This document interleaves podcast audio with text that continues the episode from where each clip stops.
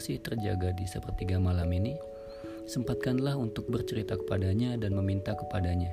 Bersama gue, Dede Putra dengan kopi hangat di sepertiga malam akan menemani kamu menuju pagi yang lebih baik.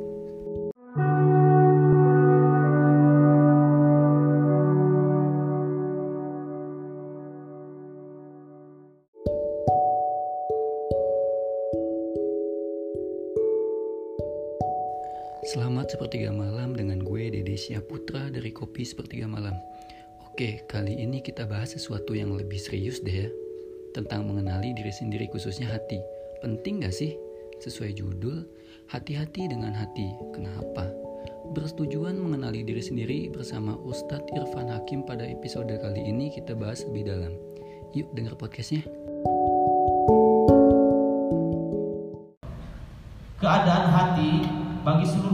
Badan yang ada itu laksana raja. Raja yang mengendalikan seluruh para tentaranya.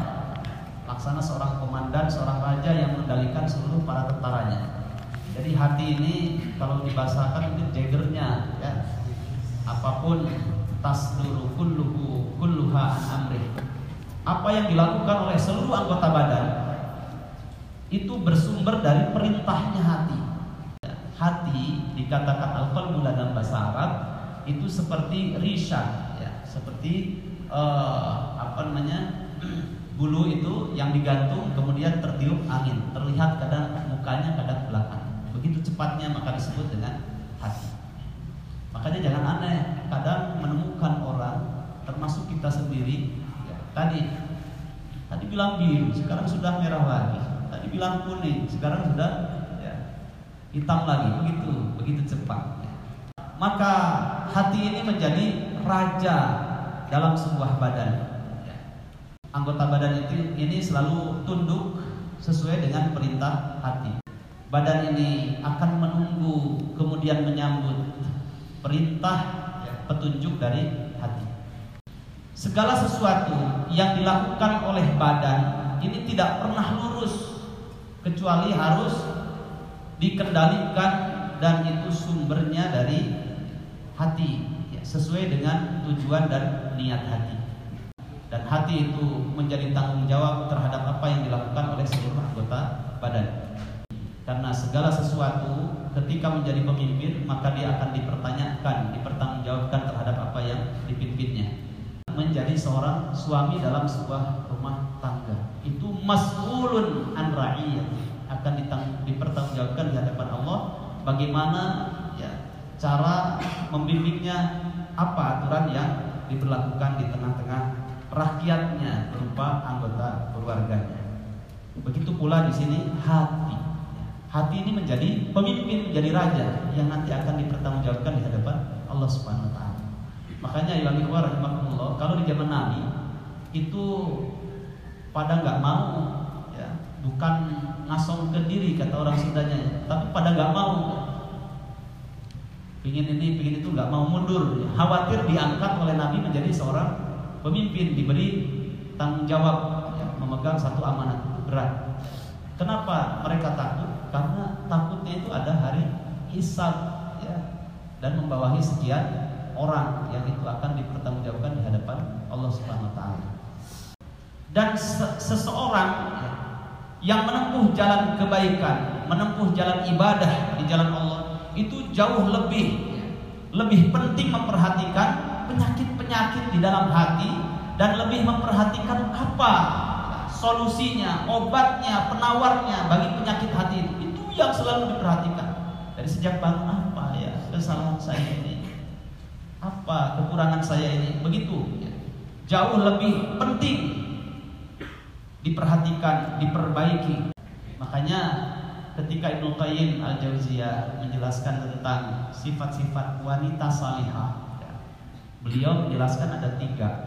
Dari sekian ayat-ayat dan hadis yang dikumpulkan itu ada tiga. Satu, ya, ada yang disebut dengan wanita salihah itu adalah wanita yang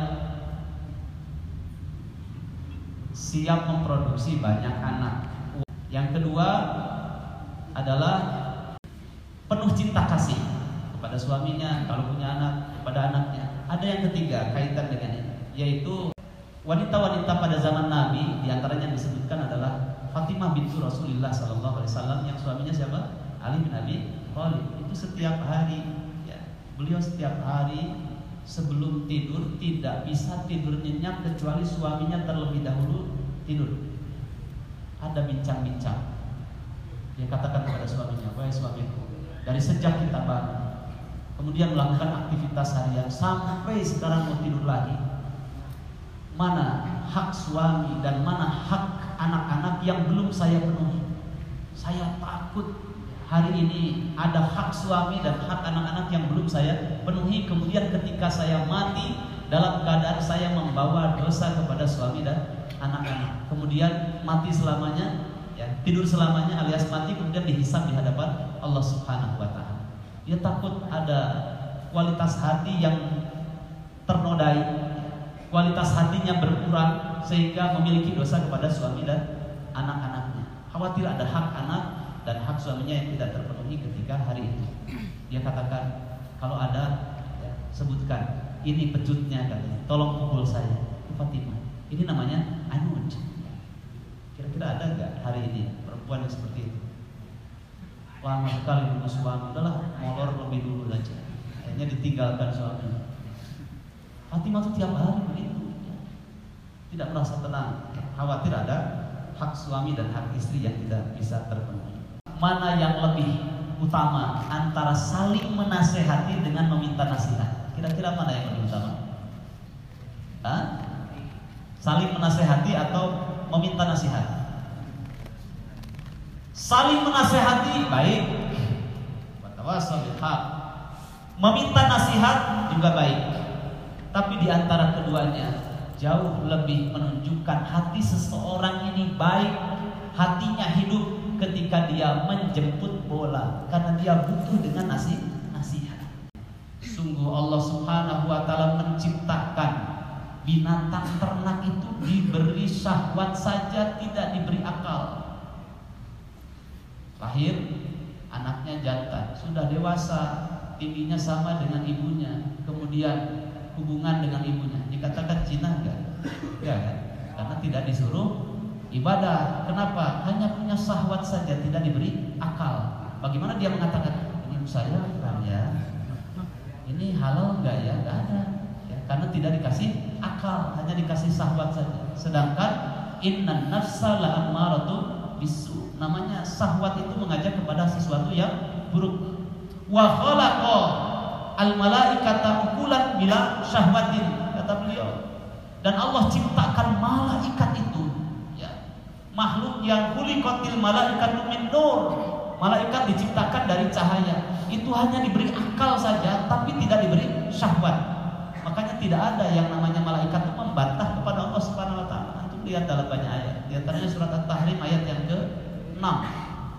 قوا أنفسكم وأهليكم نارا nas wal والحجارة. alaiha malaikatun ghiladun شداد. Setelah itu la ya'sunallaha ma amarahum wa yaf'aluna ma yu'marun malaikat itu tidak pernah bermaksiat kepada Allah karena tidak punya syahwat. Hanya akal saja. wa yaf'aluna ma yu'marun dan selalu mengerjakan sesuai dengan ordernya dari Allah Subhanahu wa taala. Ada malaikat yang kerjaannya apa? Cuma delapan malaikat dan mengusung ya, mengangkat arusnya Allah Subhanahu wa taala begini saja. Itu miliaran tahun sampai hari ini. Tidak pernah membantah. Ada juga yang kerjaannya mengucapkan istighfar, meminta ampunan untuk orang-orang beriman saja. Ada pekerjaannya menurunkan rahmat saja, itu saja, nggak ada yang lain.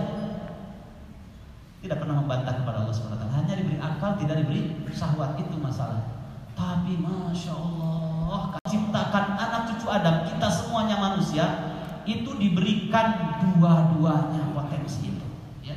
Allah ciptakan pada diri kita ini Akal Dan diberi juga Allah ciptakan syahwat ya. Dan itu saling tarik menarik Antara akal dengan syahwat Saling tarik menarik Akal potensi berbuat baik Syahwat potensi berbuat buruk.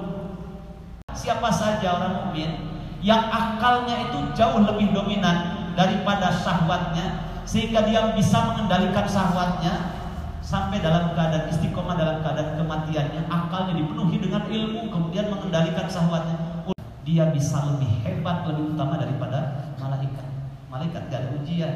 Manusia ada ujian tarik menarik antara akal dan syahwatnya. Dan siapa saja orang mukmin orang muslim yang akalnya dikendalikan oleh syahwatnya syahwatnya lebih dominan daripada akalnya akalnya dikendalikan oleh syahwatnya maka dia lebih buruk, lebih hina daripada binatang ternak. Neraka ini, neraka jahanam kebanyakan dari jin dan manusia. Ya. Mereka dikasih oleh Allah hati untuk merasa, untuk membedakan mana yang hak dan batil hati. Tapi hatinya tidak digunakan untuk mencerna, mempelajari ayat-ayat Allah. Diberi yang kedua telinga ini, tapi tidak digunakan untuk mendengar, mencerna, mempelajari ayat-ayat Allah. Mereka juga dikasih mata ini, ya. Tidak digunakan untuk melihat, mencerna, mempelajari ayat-ayat Allah. Inilah komponennya. Hati, telinga, pendengaran, kemudian mata untuk melihat. Inilah komponen yang disebut dengan akal. Ya. Butuh nasihat karena hati ini begitu cepat berbolak-baliknya dan nasihat inilah yang akan segera meluruskan hati kita ketika hati kita dalam keadaan bunda, ketika hati kita dalam keadaan kualitasnya buruk.